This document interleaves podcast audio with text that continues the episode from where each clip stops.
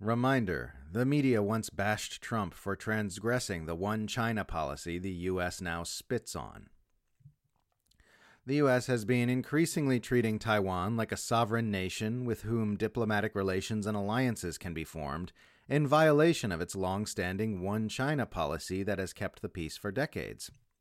And I just think it's worth noting that the Western media, who've lately been condoning these moves, became outraged at Donald Trump just a few years ago for doing the exact same thing to a far lesser degree. After his victory in the 2016 presidential election, but before taking office, Trump received a phone call from the Taiwanese president Tsai Ing wen in transgression of Washington's long standing policy of declining to acknowledge the sovereignty of Taiwan's government. This position was enshrined back in the 70s during Washington's efforts to normalize relations with Beijing in order to pull it away from Moscow during the last Cold War, reversing its previous Guaido coup like policy of insisting that China's true government was in Taiwan. The reaction from the mass media was adversarial and immediate. Donald Trump insults China with Taiwan phone call, said a headline from CNBC. Trump's phone call with Taiwan president risks China's wrath, warned The Guardian. This is why Trump's Taiwan call was truly bizarre, said Vanity Fair.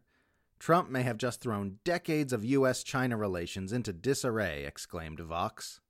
Trump Taiwan call breaks U.S. policy stance, said the BBC. We have what's called a one China policy, where we recognize there's only one Chinese government, MSNBC's Rachel Maddow told her audience after the news of Trump's phone call broke. And it took us a long while to get here. It sounds rational now, but it took us a long time. It took us decades to get there, and that's where we are. And Donald Trump apparently took that silverware drawer out of the kitchen cabinet today and turned it upside down over his head and just started shaking the silverware to see what happens. It took decades to develop the ground on which we talk to China, and Donald Trump tore it up today. And yet now we're seeing dramatically more aggressive erosion from Washington's one China policy than a president elect answering a phone call, all without the mass media blinking an eye. Two successive House speakers have now had physical visits with Tsai Ing wen, with Nancy Pelosi visiting Taiwan last August and Kevin McCarthy meeting with Tsai in Washington a few weeks ago. President Biden has unequivocally stated that the U.S. would go to war against China to defend Taiwan from an attack by the PRC. And his director of national intelligence later confirmed that this is indeed the new position of the U.S. government. Escalations involving Taiwan are developing on a near daily basis now, in a new article titled Taiwan Now Has Real Time Intelligence Sharing Link with Five Eyes, Anti War's Dave DeCamp discusses the revelation that Taiwan is being integrated into the Five Eyes intelligence alliance of the US, UK, Canada, Australia, and New Zealand. Taiwan becoming a de facto sixth eye in the alliance would surely be seen as a major provocation by the PRC, who sees Taiwan as a rebel province and it should here be noted that Russia invaded Ukraine largely because it saw it as gradually being made into a de facto member of the NATO alliance. In another recent article titled House China Committee Prepares Proposals to Rapidly Arm Taiwan, DeCamp reports on the latest efforts to ramp up the deluge of military weaponry being sent to the island, again, a move which echoes the lead up to the war in Ukraine. One of the silliest things the Empire asks us to believe is that the act of amassing large proxy arsenals on the borders of its enemies is something that should be regarded as a defensive action rather than the incendiary provocation of extreme aggression that it self evidently is.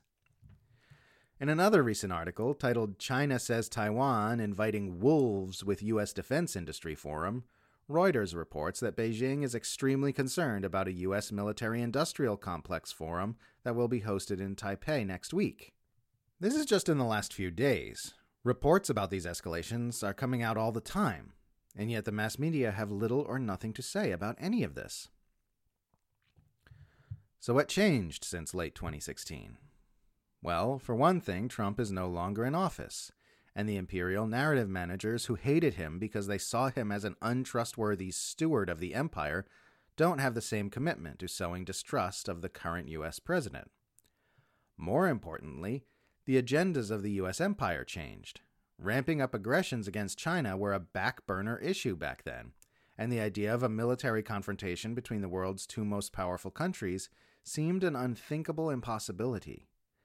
Now the US is rapidly ramping up its military encirclement of China and pouring weapons into Taiwan at a time that just so happens to coincide with China beginning to become the exact sort of rival superpower that the US empire has had a long standing policy of preventing. As the agendas of the empire have changed, so too have the positions of the imperial media.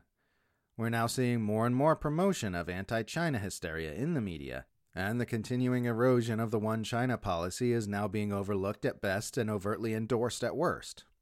While China is being given more and more reasons to see U.S. involvement in Taiwan as an unacceptable threat, the mainstream press are, for the most part, refusing to apply an appropriate level of scrutiny to the consequences which could begin erupting from this at any time.